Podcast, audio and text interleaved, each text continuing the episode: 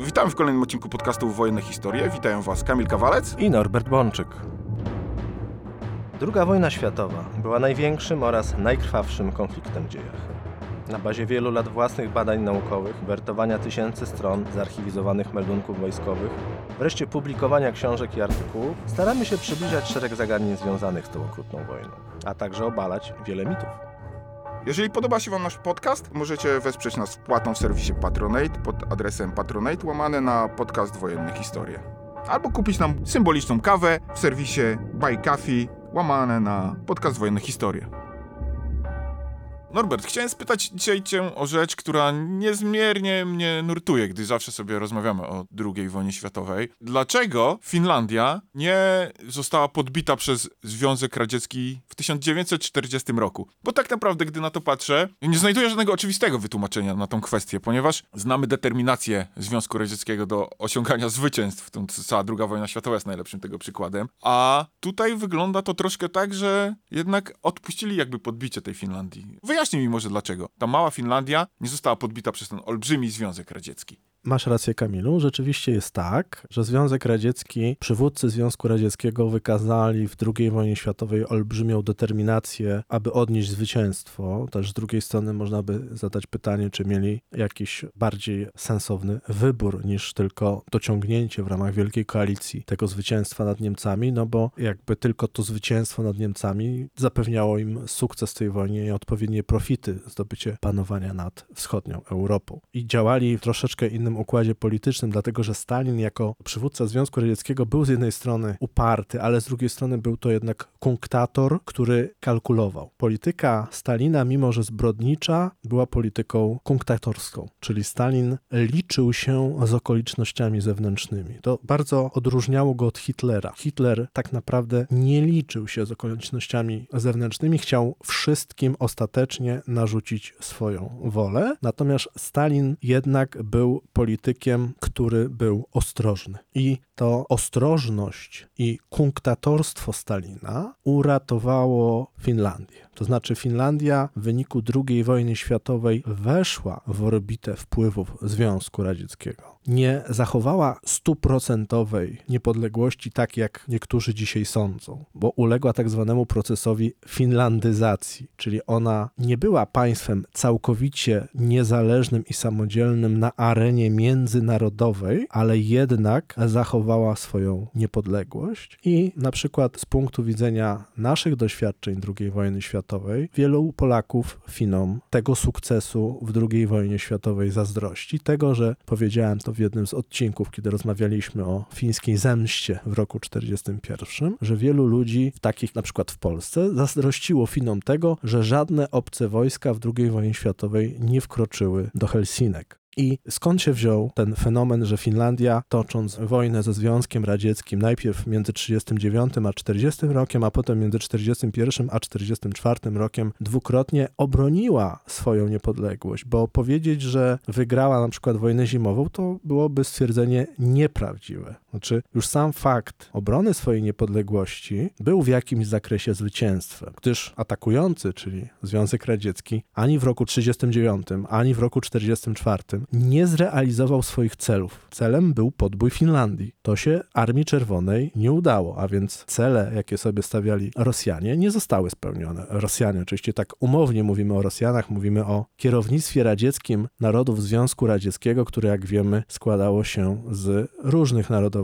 No, dla przykładu Stalin był Gruzinem, Beria był Gruzinem, Chruszczow był Ukraińcem i tak dalej, i tak dalej. No ale nie zmienia faktu, że większość kierownictwa, zwłaszcza w czasie drugiej wojny światowej radzieckiego, składała się z Rosjan. Paradoksalnie w czasie rewolucji bolszewickiej bynajmniej nie. Znaczy rewolucję bolszewicką niekoniecznie Rosjanie przeprowadzili w Rosji. Wracając do meritum, Finlandia obroniła swoją niepodległość, chociaż wojnę, zarówno pierwszą, jak i drugą ze Związkiem Radzieckim przegrała. To znaczy w czasie tak zwanej pierwszej wojny, zwanej wojną zimową, Finowie musieli oddać Związkowi Radzieckiemu określone terytoria razem z dobrami, które się na tych terytoriach znajdowały. Czyli obronili niepodległość, ale utracili ziemię. To jest w walce z kolosem, z Imperium Radzieckim było, samo obronienie niepodległości było zwycięstwem, ale jednocześnie de jure formalnie wojna została przez Finów przegrana. To znaczy nawet jeżeli Rosjanie nie zrealizowali swoich pierwotnych zamierzeń, to i tak wyrwali Finlandii kawałek terytorium. Tak samo było w przypadku drugiej wojny, kiedy to Finlandia nie odzyskała swoich utraconych w pierwszej z tych wojen ziem, a więc te ziemie pozostały przy Związku Radzieckim, a poza tym Rosjanie narzucili Finom ciężkie warunki pokoju, które w pewnych zakresach, oczywiście w bardzo niewielkich zakresach, można porównać do pokoju, jaki Rzymianie narzucili Kartygińczykom po drugiej wojnie punickiej, czyli po prostu powiedzieli im, ilu możecie mieć żołnierzy, ile możecie mieć sprzętu i tak dalej. Czyli nie możecie posiadać armii większej niż czyli zaingerowali w ich strukturę państwa, co było jednym z tych właśnie elementów wspomnianej przeze mnie finlandyzacji. Ale Finowie zachowali swoją niepodległość, to było zresztą bardzo charakterystyczne, że byli w stanie, mimo że z jednej strony jakby komuniści zyskali po drugiej wojnie światowej duże wpływy w Finlandii, to jednak Finlandia oparła się, zdołała obezwładnić komunistyczny zamach stanu. Więc była państwem niepodległym, choć nie do końca o sobie samostanowiącym. Była takim buforem pomiędzy dwoma potęgami, Zachodem i Wschodem, i tam należy również szukać w pewnym zakresie przyczyn, dlaczego Finlandia przetrwała. Właśnie przetrwała, będąc buforem pomiędzy Wschodem i Zachodem, będąc obszarem neutralnym, gdyż w sposób zupełnie zaskakujący dla kierownictwa komunistycznego, dla Stalina osobiście, stała się wojna z Finlandią, zarówno pierwsza, jak i druga, niebezpiecznym z jego punktu widzenia obszarem ścierania się interesów z mocarstwami zachodnimi, czego Stalin w tysiąc dziewięćset trzydziestym dziewiątym roku w ogóle nie zakładał. Ale dlaczego Stalin, o którym mówiłeś, że był właśnie takim ostrożnym politykiem, nie zakładał takiej dość oczywistej sytuacji?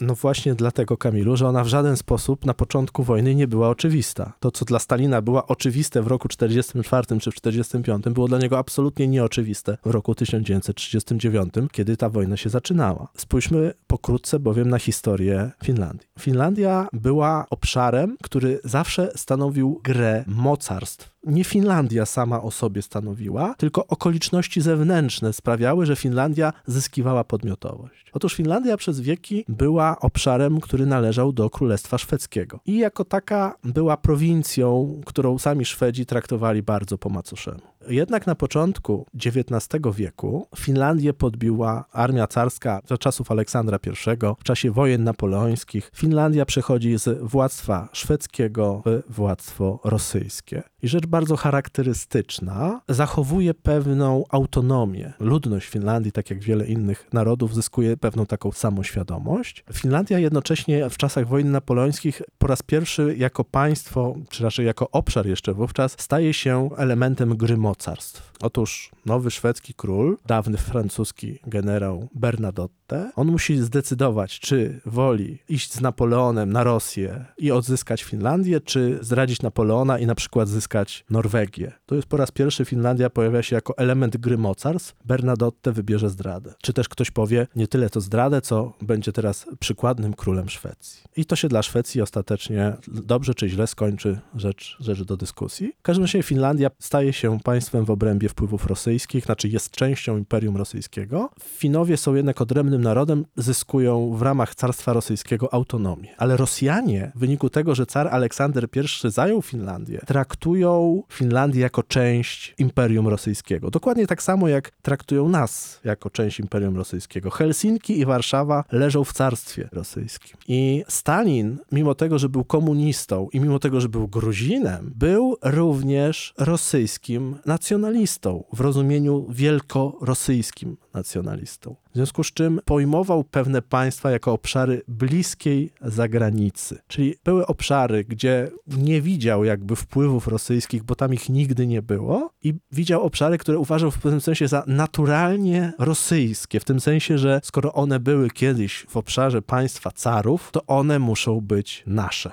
I traktuje Finlandię jako prowincjonalny obszar, który może odzyskać, bo to był przecież kiedyś państwo carów, ale jednocześnie ma Finlandia doświadczenie odzyskania niepodległości. Niepodległość Finom przynosi najpierw armia niemiecka w tysiąc dziewięćset osiemnastym roku, a potem wojna domowa między białymi a czerwonymi. Z wojny tej zwycięsko wychodzą biali, a czerwoni, czyli komuniści fińscy, ponoszą klęskę. W roku tysiąc dziewięćset dwudziestym Finlandia niespodziewanie odzyskuje niepodległość, tak jak niespodziewanie niepodległość ugruntowuje sobie Polska, tak jak niepodległość nawet uzyskują państwa nadbałtyckie, Estonia, Łotwa, Litwa. Dla Rosjan, dla imperialnej polityki radzieckiej to jest bliska zagranica. To są obszary, które mogłyby wrócić do imperium. Kiedy w tysiąc dziewięćset trzydziestym dziewiątym roku wybucha druga wojna światowa, Stalin dogaduje się z Hitlerem w ramach paktru Ribbentrop-Mołotow.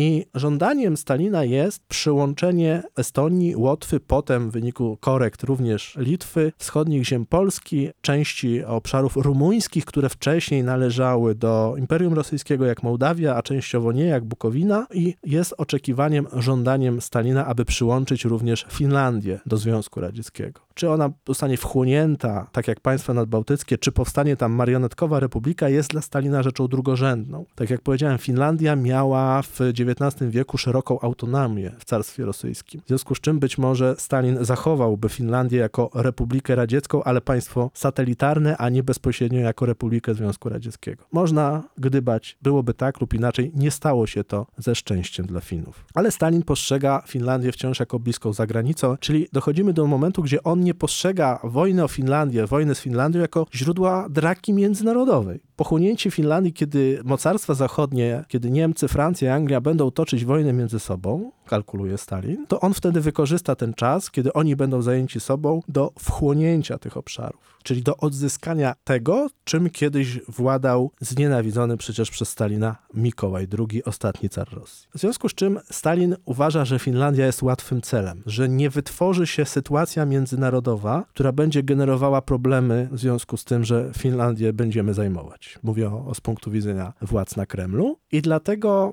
Stalin przed do opanowania tej Finlandii z początku jakby chce ją ubezwłasnowolnić politycznie. Czyli do Finlandii Rosjanie podchodzą, nazwijmy to, pozornie z małymi roszczeniami. One są pozornie małe, bo tak naprawdę chodzi o to, żeby najpierw włożyć nogę we framugę, żeby potem już te drzwi nie dało się zamknąć. Czyli oni proponują korekty terytorialne i tak dalej, i tak dalej, które między innymi będą naruszać fiński system obrony, bo Finowie w okresie międzywojennym budują na tym kluczowym punkcie granicy lądowej ze Związkiem Radzieckim, czyli na przesmyku karelskim, budują linię umocnień, tak zwaną linię Mannerheima. Rosjanie mają tego świadomość, więc próbują ją zdemontować z początku bez walki. W wyniku korekt granicznych naruszą strukturę linii Mannerheima, ale Finowie mówią twarde nie, co stanowi dla Związku Radzieckiego olbrzymie zaskoczenie. Dlatego, że okazuje się, że Finowie są bardzo przewidujący, że są twardzi, że zmobilizowali wojsko już we wrześniu tysiąc dziewięćset trzydziestego dziewiątego roku. To kiedy się czyta stenogramy radzieckie, to widać, że Stalin jest zły, że Finowie są gotowi się bronić. To znaczy, że oni zmobilizowali swoją armię. Stalin drwi, że armia fińska jest mała w tych stenogramach, ale jednocześnie widać, że jest zły, że jakby co, to nie da się Finów zaskoczyć, że nie wjedzie się do Finlandii, która nie jest gotowa do walki, bo Rosjanie wiedzą, że oni, to znaczy Finowie, są gotowi się bronić. Lekceważą Finów, uważają, że Finowie przegrają, ale jednak są źli, że w ogóle Finowie stawiają opór. Te negocjacje się przeciągają, trwają długo, Finów próbuje się szantażować, ale oni, no nie. To jest pierwszy element bardzo ważny w wojnie psychologicznej, jaka się odbyła pomiędzy Finami a Rosjanami, czy właściwie aparatem kierownictwa partii bolszewickiej na Kremlu w czasie drugiej wojny światowej. Punkt numer jeden do przetrwania. Zrobili Finowie na Kremlu wrażenie. Element trudno przeliczalny na, jak to Stalin mawiał, a ile dywizji ma papież? No można powiedzieć, że Finowie też wielu dywizji nie mieli, trochę więcej niż papież, ale jednak zdecydowanie mniej niż Armia Czerwona, ale okazali się jako uparci i nieustępliwi, co wbrew pozorom u takiego tyrana jak Stalin będzie miało znaczenie, bo nagle Stalin z całkowitego lekceważenia Finów przechodzi do, w ich postrzeganiu jako do przeciwnika, którego można zniszczyć, ale który jest trudny do zniszczenia. Najlepiej to anegdota powojenna ukazuje z tysiąc dziewięćset czterdziestego ósmego roku. Stalin był mistrzem dwuznacznych toastów i dwuznacznych powiedzonek, które można było interpretować na różne sposoby. I znany jest przypadek z roku tysiąc dziewięćset czterdziestego ósmego, kiedy relacje fińsko-radzieckie po raz kolejny były napięte i zastanawiano się, czy nie czasem nie wybuchnie kolejna wojna fińsko-radziecka. Na imprezie na Kremlu Stalin zbliżył się do atasze wojskowego Finlandii i wzniósł toast, który oddał takimi oto słowami. Nikt nie liczy się z państwem, którego armia jest jest słaba. Natomiast wszyscy liczą się z krajem, którego armia jest silna. Towarzysze, wznoszę toast za armię fińską. I to było dwuznaczne, bo można to było odebrać bezpośrednio, że Stalin jest pod wrażeniem Finów i pije za ich zdrowie. Albo wprost odwrotnie, że Armia Czerwona, a już wówczas Armia Radziecka jest potężna, a Finowie są słabi. Więc dwuznaczność teastu była, ale jednocześnie już negocjacje w listopadzie, w październiku tysiąc dziewięćset trzydziestego dziewiątego roku były pierwszym elementem do tego, że Rosjanie zaczynają się z Finlandią liczyć. Tylko wrażenie to jest za mało, kiedy się dyskutuje z Armią Czerwoną. Za wrażeniem muszą jeszcze pójść czyny i one przyszły. Powiedziałem, że przesmyk karelski jest kluczowy. Finlandia ma olbrzymią, ponad tysiąckilometrową granicę ze Związkiem Radzieckim, wówczas miała, a dzisiaj z Rosją. To jest obszar, który jest bardzo trudny do obsługi logistycznej. To są pustkowia, to są lasy, to są bagna, to są jeziora, a zimą to już w ogóle w tysiąc dziewięćset trzydziestym dziewiątym roku to była masakra. Ja przypomnę, że to była zima stulecia, więc Armia Czerwona była kompletnie nieprzygotowana do tej operacji. Zlekceważyła przeciwnika zupełnie, była logistycznie nieprzygotowana. Na przysmyku karelskim były siły główne, ale jednak Rosjanie próbowali atakować od Murmańska aż po Leningrad. To się dla wszystkich wojsk na północ od jeziora Ładoga skończyło niemal tragicznie, bo Finowie po prostu ich tam bili, zwyciężali w bitwach. Okrążali, niszczyli, odcinali zaopatrzenie, oni tam zamarzali, ginęli, musieli wychodzić z kotłów. Finowie odnieśli tam wiele wspaniałych zwycięstw. Każda z tych bitew, która się tam odbyła, zasługuje na osobny odcinek naszego podcastu. Finowie mówią, że to są gwiazdy, które świecą na nieboskłonie zwycięstw ich armii. Są dumni. Finowie, jak się czyta literaturę fińską historyczną, to widać, jak Finów rozpiera duma z tych wszystkich zwycięstw, które oni odnieśli na północ od jeziora Ładoga. Natomiast głównym frontem był front na przysmyku karelskim, gdzie jednak armia fińska prawie została pokonana. To znaczy do trzynastego marca tysiąc dziewięćset czterdziestego roku praktycznie Armia Czerwona kosztem olbrzymich strat i dwóch niezależnych operacji zaczepnych, zupełnie nieudanej w grudniu i drugiej jednak już udanej lutowo-marcowej, przełamała zasadnicze pozycje linii Mannerheima, dotarła praktycznie do Wyborga. Gdyby wojna trwała dłużej, armia fińska uległaby załamaniu na wiosnę tysiąc dziewięćset czterdziestego roku. Marszałek Mannerheim, głównodowodzący armii fińskiej, miał tego pełną świadomość. On był jak generałowie niemieccy jesienią tysiąc dziewięćset osiemnastego roku i mówił politykom: albo zawrzecie pokój, albo załamiemy się i upadniemy. Tak jak Niemcy jedenastego listopada tysiąc dziewięćset osiemnastego roku musieli zawrzeć zawieszenie broni, bo inaczej ich armia upadłaby, tak trzynastego marca tysiąc dziewięćset czterdziestego roku na żądanie Mannerheima, na żądanie generałów fińskich, fińscy politycy zawarli pokój, a właściwie najpierw zawieszenie broni z Rosjanami, bo wiedzieli, że ich armia dłużej już nie będzie w stanie się skutecznie bronić. No i właśnie to jest ten moment, którego nie mogę do końca zrozumieć. Dlaczego Związek Radziecki zatrzymał się wtedy? Bo jak wiemy, do zawarcia pokoju są potrzebne dwie strony. Dlaczego Rosjanie przystali na rozmowy z Finlandią, która miała, jak mówisz, na, na południu już rozbitą armię, i dlaczego nie wyzyskali tego swojego sukcesu wojskowego w kontekście politycznym, czyli nie zrealizowali swoich pierwotnych celów? No tu muszę ci powiedzieć, Kamilu, że jakby jakiś Fin usłyszał to, co teraz powiedziałeś, że ich armia była już rozbita, to bardzo by się na ciebie obraził. Doprecyzujmy. Armia fińska trzynastego marca czterdziestego roku nie była rozbita i nadal stawiała zorganizowany i skuteczny opór, ale ona była już na granicy wydolności bojowej. To znaczy jest to bardzo charakterystyczne, jak się czyta zwłaszcza wspomnienia Mannerheima. Ten dramatyzm Mannerheim wyraża w ten sposób, że to dla wzmocnienia rozmów pokojowych, pisze we swoich wspomnieniach Mannerheim, zrzuciłem na front ostatnie trzynaście niedoszkolonych jeszcze batalionów. Chodzi o to, że Finowie jeszcze się bronili. Wyborg się bronił, walki na przysmyku karelskim trwały. Na wszystkich pozostałych frontach, czyli na północ od jeziora Ładoga, Finowie nawet byli stroną inicjatywną. Natomiast wojna decydowała się tylko w jednym miejscu. Ona się decydowała na przesmyku karelskim. Było oczywiste, że jeżeli przesmyk karelski padnie, jeżeli Wyborg padnie, to Finlandia wojnę przegra. I ten pokój zawarto w ostatniej chwili. Znaczy najpierw zawieszenie broni, potem jakby porozumienie zawarto w ostatniej chwili. Znaczy Finowie mogliby się jeszcze skutecznie bronić być może tydzień, dwa, ale ostatecznie walec Armii Czerwonej by ich zgruchotał. Dlaczego to się nie udało? Punkt pierwszy wymieniłem, nieistotny, szerzej, chociaż ważki dla całości obrazu. Finowie zrobili swoim uporem wrażenie. Najpierw negocjacyjnym, a potem na polu walki. Czyli nagle się okazało, że oni są dobrymi żołnierzami, że bronią się skutecznie. Ale dla Stalina te dwa czynniki, chociaż istotne, absolutnie nie ważyły. To znaczy Stalin mógł powiedzieć: o, Finowie są dzielni, o, ich armia zadaje nam duże straty, ale i tak wykończymy ich i koniec. I tak Stalin myślał. Pojawił się kolejny czynnik, który to wszystko musiał jednak zmienić. Bo nagle się okazało, że Finowie walczą twardo, że się bronią, ale kiedy byliby sami, to i tak by zostali pokonani. Okazało się, że nagle stali się częścią większej międzynarodowej układanki. I to ich uratowało. Nagle się okazało, że to nie będzie wojna Związku Radzieckiego z Finlandią. Nagle się okazało, że ta wojna może przerodzić przerodzić się w coś dla Związku Radzieckiego bardzo niebezpiecznego i groźnego. Wojnę z mocarstwami zachodnimi, czego trzydziestego listopada tysiąc dziewięćset trzydziestego dziewiątego roku, kiedy Stalin ruszał na Finlandię, zupełnie nie przewidywał. W takim razie w jaki sposób doszło do takiego nieoczekiwanego dla Stalina obrotu sprawy?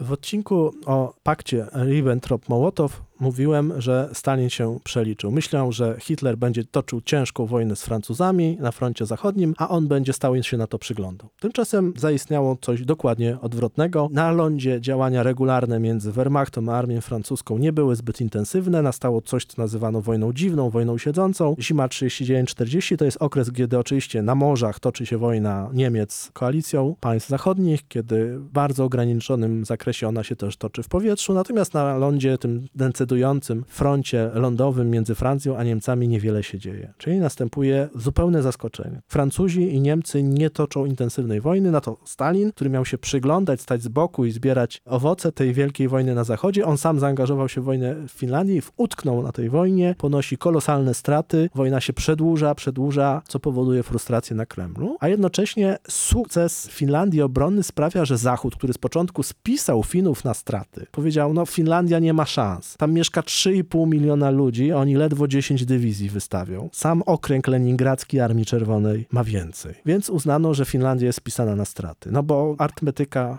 bezwzględna dla Finów. Ale się okazuje, że mija tydzień, drugi, miesiąc, a Finlandia się broni. I tutaj na zachodzie nastąpiło pewne przewartościowanie postrzegania pewnych spraw. Że tej Finlandii można pomóc. Że tej Finlandii należy pomóc. Czyli od pesymistycznego nastawienia, że wszystko jest stracone, do przejścia na zasadzie, że Finów trzeba wspomagać, a Stalin jest sojusznikiem Hitlera. Pośrednim, co prawda, nie bezpośrednim, pośrednim, ale jednak mu swoją biernością pomaga, a nawet nie biernością, tylko razem z nim rozebrał Polskę i tak dalej, w związku z czym potraktujmy go może w kategoriach potencjalnego przeciwnika. Tak naprawdę ani w Wielkiej Brytanii, ani we Francji nie myślano poważnie o wojnie ze Związkiem Radzieckim, co nie zmienia faktu, że tworzono pewne koncepcje, plany, sławne nawet naloty na Baku z Iranu i tak dalej, wysłanie wojsk do Finlandii. To było bardziej założenie teoretyczne. No już mając wojnę z Niemcami na karku, nikt tak naprawdę, zwłaszcza w Wielkiej Brytanii, która była tutaj tym państwem wiodącym tej koalicji, nie myślał na poważnie o wojnie ze Związkiem Radzieckim. Związek Radziecki należał wyciągnąć z tego układu z Hitlerem i przeciągnąć go na swoją stronę. To było dążenie państw zachodnich, ale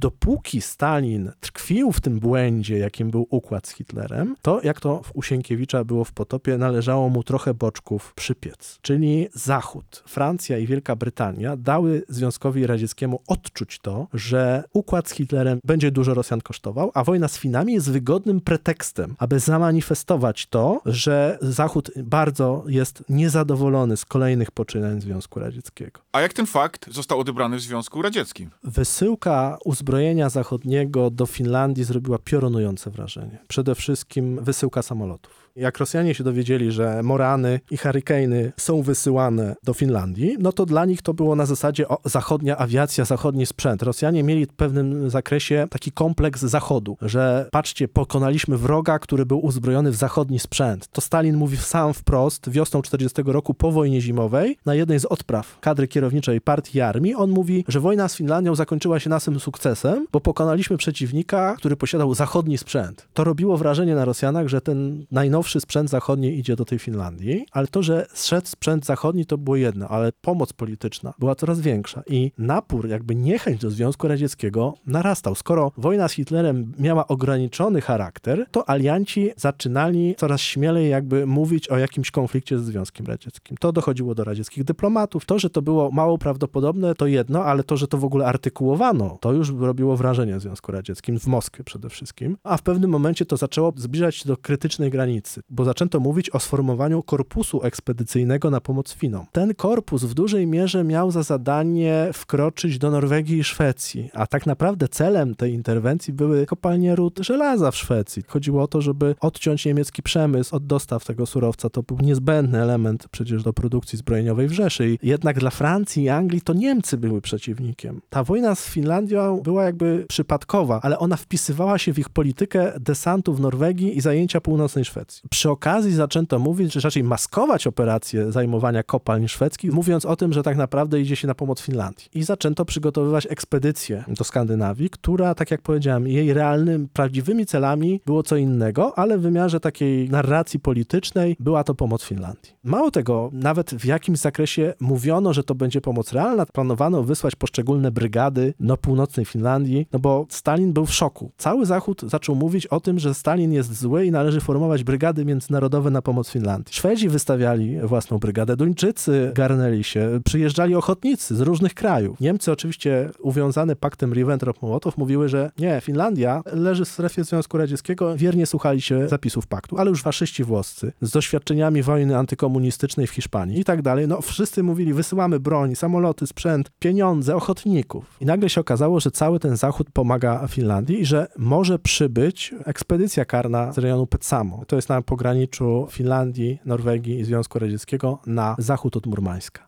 I to dla Rosjan był już poważny problem. Na Kreml zaczęły przychodzić komunikaty, że formowane są w Szkocji oddziały desantowe, albo we Francji oddziały desantowe do tej operacji. One tak naprawdę miały lądować w Norwegii. Finlandia była pretekstem, ale Stalin tego nie wiedział. Mało tego, politycy, zwłaszcza francuscy, zaczęli mówić Finom wprost. Jeżeli oficjalnie poprosicie o pomoc wojskową, to dostaniecie pomoc wojskową. Poproście o pomoc Zachód, to będzie wojna między Francją a Związkiem Radzieckim. Będzie wojna między Wielką Brytanią a Związkiem Radzieckim. Oczywiście historia się tak potoczyła, że nikt nie powiedział sprawdzam. Finowie traktowali to jako kartę przetargową, kluczowy argument w powrocie do negocjacji ze Związkiem Radzieckim, bo Rosjanie się tego po prostu przestraszyli. Czyli Finowie, nie prosząc o tą pomoc, też nie chcieli eskalować tego konfliktu do konfliktu, powiedzmy, już ogólnoeuropejskiego. Tak, dlatego, że Finowie okazali się niezwykle roztropni. Wiedzieli, że ta pomoc będzie i tak ograniczona i że może nie przybyć na czas. Finowie wiedzieli, że Zachód gra swoją grę, że oczywiście może wybuchnąć o Finlandię wojna z Zachodem, ale ona może być krótka, mogą się obie strony szybko porozumieć, a Finlandia tej krótkotrwałej, gwałtownej eskalacji może nie przeżyć, że tak naprawdę dążenie do zakończenia konfliktu, do wyjścia Związku Radzieckiego w jakimś zakresie z twarzą tego wszystkiego jest jedyną drogą do uratowania Finlandii. W związku z tym Finowie traktowali to jako główną kartę przetargową w tym, że zszokowani przywódcy na Kremlu wrócili do rozmów, bo przypomnijmy, jak ta wojna się zaczęła. Powołano marionetkowy rząd fińskich komunistów. To było takie fińskie P K W N i oni po prostu mieli na radzieckich czołgach wjechać do Helsinek i Finlandia miała dostać nowy, ludowy rząd pod przywództwem fińskich komunistów. No i ten rząd czekał, żeby do tych Helsinek wkroczyć, tylko no jako żywo wkroczyć nie mógł. W związku z czym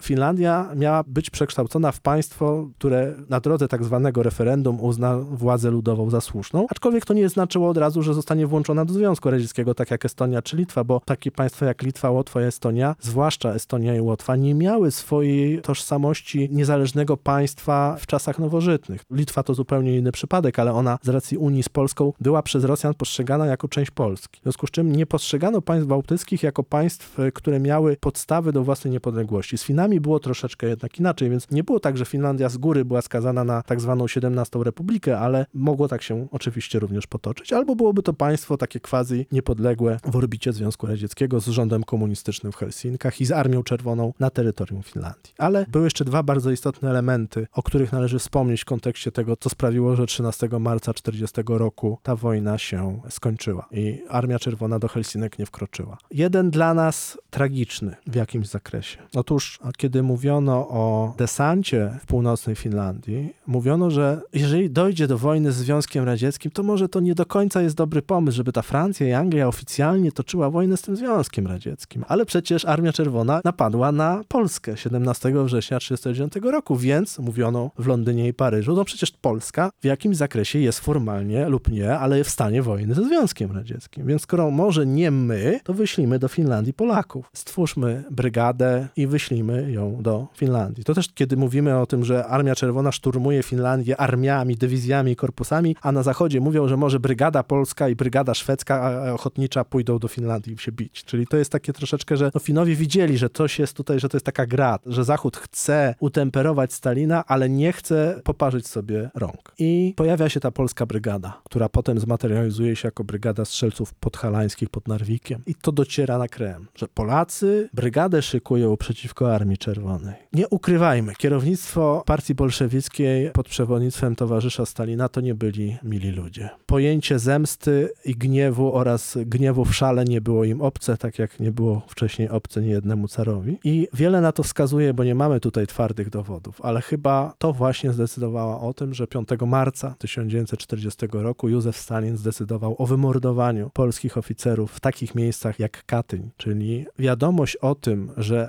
Finowie wytwarzają taką presję na Zachodzie, wiadomość o tym, że Polacy szykują brygadę do walki z Armią Czerwoną w Finlandii, mogło być bezpośrednią przyczyną decyzji o tym, że wymordowano wziętych do niewoli polskich oficerów. Nie tylko zresztą oficerów, ale policjantów, leśników, administratorów, et cetera. I to wszystko ze sobą się zazębiało. To była presja, którą władze na Kremlu coraz bardziej odczuwały, bo Stalin, będąc kunktatorem, panicznie bał się wyrzucenia do jednego worka z Hitlerem. Ten układ Ribbentrop-Mołotow miał służyć mu w zupełnie innym układzie, a przestał spełniać swoją rolę. I nie chciał Stalin wojny z Wielką Brytanią i Francją, bo to byłoby już przekroczenie Rubikonu, czyli tej mitycznej granicy. Mogłoby powodować, że Związek Radziecki znalazłby się w wojnie z Zachodem, co ta wojna byłaby dla niego niezmiernie niekorzystna z bardzo wielu powodów. I jeszcze jeden element niezwykle ważki w tym wszystkim, element presji, bo Zachód to nie była tylko Francja i Wielka Brytania. Mało tego, gdyby to była tylko Francja i Wielka Brytania, to być może Stalin nie przestraszyłby się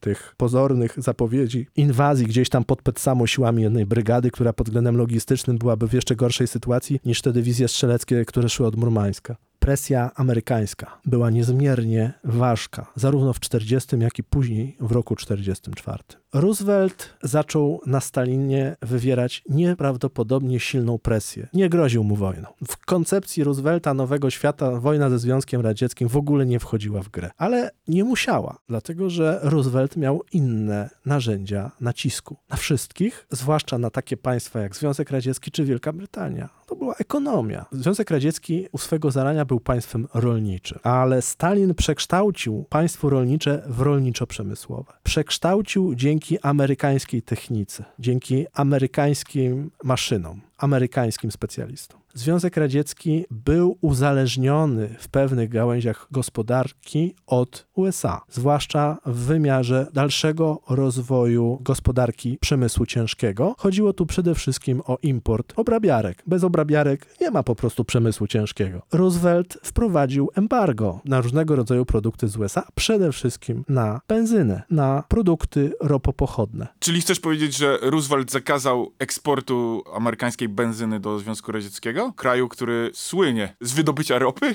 Ropa to jest produkt, z którego można wytworzyć benzynę, olej napędowy i tak dalej, i tak dalej, i tak dalej, ale to trzeba jeszcze umieć. Stany Zjednoczone były największą potęgą przemysłową świata.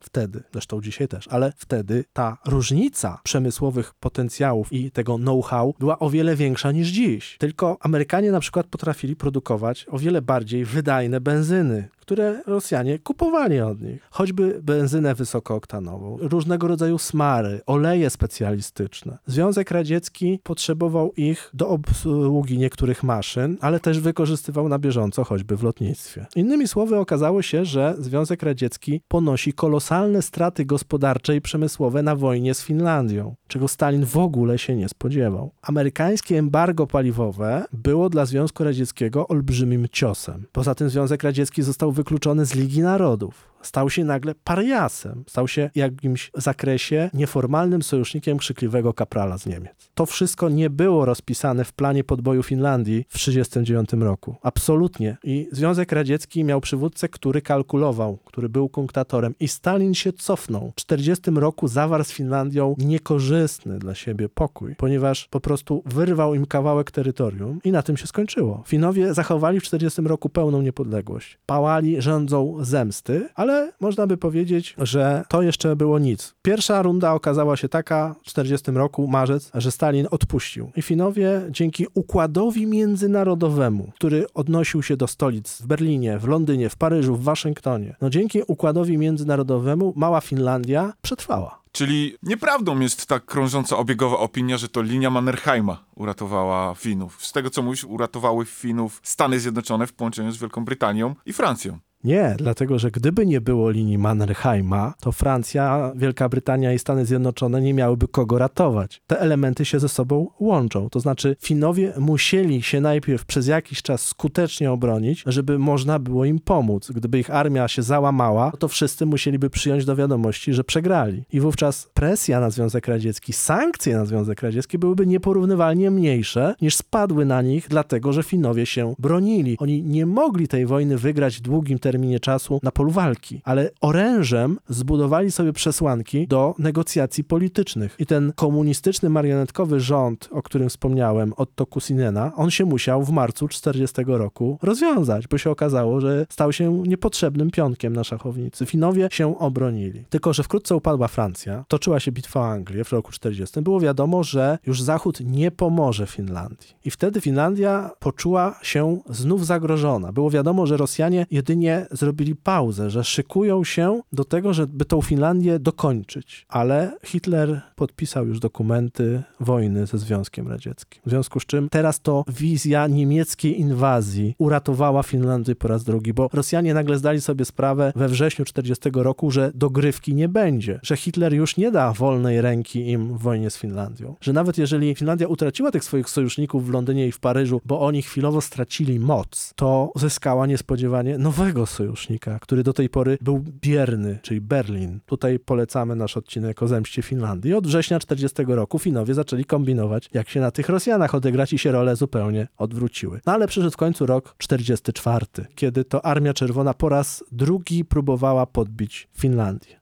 I tutaj po raz kolejny wojskowość i polityka zbiegły się ze sobą. Otóż Finowie, którzy nie utrzymali przesmyku karelskiego w czerwcu czterdziestego roku, ponieważ ich armia poniosła duże straty, Wyborg padł. Tym razem w czterdziestym czwartym roku już o wiele silniejsza, o wiele bardziej przebojowa Armia Czerwona przeszła przez przesmyk karelski i zdobyła Wyborg, czego nie potrafiła w roku czterdziestym. Ale wojna trwała dalej i w lipcu czterdziestego czwartego roku armia fińska ostatecznie jednak z niemiecką zresztą pomocą Rosjan zatrzymała po raz drugi. Znaczy Armia Czerwona nie wykonała planów operacyjnych z lata czterdziestego czwartego roku, które nakazywało jej zdobycie Finlandii. I można by powiedzieć, że teraz już o wiele potężniejszy Stalin mógłby po raz kolejny przegrupować swoje wojska. Skoro nie udało się latem czterdziestego czwartego, to może by się udało zimą, a skoro zima nie jest na tamtym obszarze zbyt dobrym czasem do prowadzenia operacji zaczepnych, to może w czterdziestym piątym. Ale tutaj zagrały kolejne dwa czynniki. Związek Radziecki wygrał drugą wojnę światową, ale wygrał ją ze wsparciem Zachodu. I bez tego wsparcia by do tego Berlina i Wiednia Armia Czerwona nie doszła. I rozdający karty w światowej grze prezydent Roosevelt miał tego pełną świadomość. Bo Roosevelt i robił naciski na Brytyjczyków, i robił naciski na Rosjan tam, gdzie uważał, że jest to dla niego ważne. To znaczy Ameryka była arsenałem tak zwanego wolnego świata i ona rozdawała karty. Potrafiła wywrzeć na Brytyjczykach taką presję, że oni musieli robić może nie to, co Amerykanie chcieli, ale musieli dostosowywać swoją strategię do gry według amerykańskich prawideł, czyli na przykład jeżeli Churchill chciał lądowania na Bałkanach, to Roosevelt mówił nie, nie, nie, lądujemy we Francji. I ta presja była wywierana również na Stalina. czterdziestym czwartym roku Ameryka wypowiedziała Finlandii wojnę. Można by powiedzieć, że w tym momencie Finowie byli już w beznadziejnej sytuacji. Ale jednak się okazuje, że to, że Amerykanie wypowiedzieli wojnę, to zrobili to niezwykle niechętnie. Na wyraźne żądanie Związku Radzieckiego, który nie rozumiał, dlaczego w ramach Wielkiej Koalicji Finlandia wciąż nie jest w stanie wojny z U S A. Ale Amerykanie wypowiedzieli wojnę Finlandii, a jednocześnie przekazali do Związku Radzieckiego taki oto komunikat, że byliby bardzo zainteresowani faktem, żeby Finlandia powróciła do status quo z roku czterdziestego. Że rząd amerykański nie jest zainteresowany tym, aby Finlandia upadła w wyniku inwazji Armii Czerwonej. Amerykanie, Brytyjczycy i Rosjanie grali na strefy wpływów. I Stalin, kunktator i ostrożny gracz, uznał, że Finlandia nie jest warta pogorszenia relacji z Zachodem i że może być państwem neutralnym w nowym rozdaniu. To znaczy, że ona będzie w jego strefie wpływów gospodarczych, politycznych,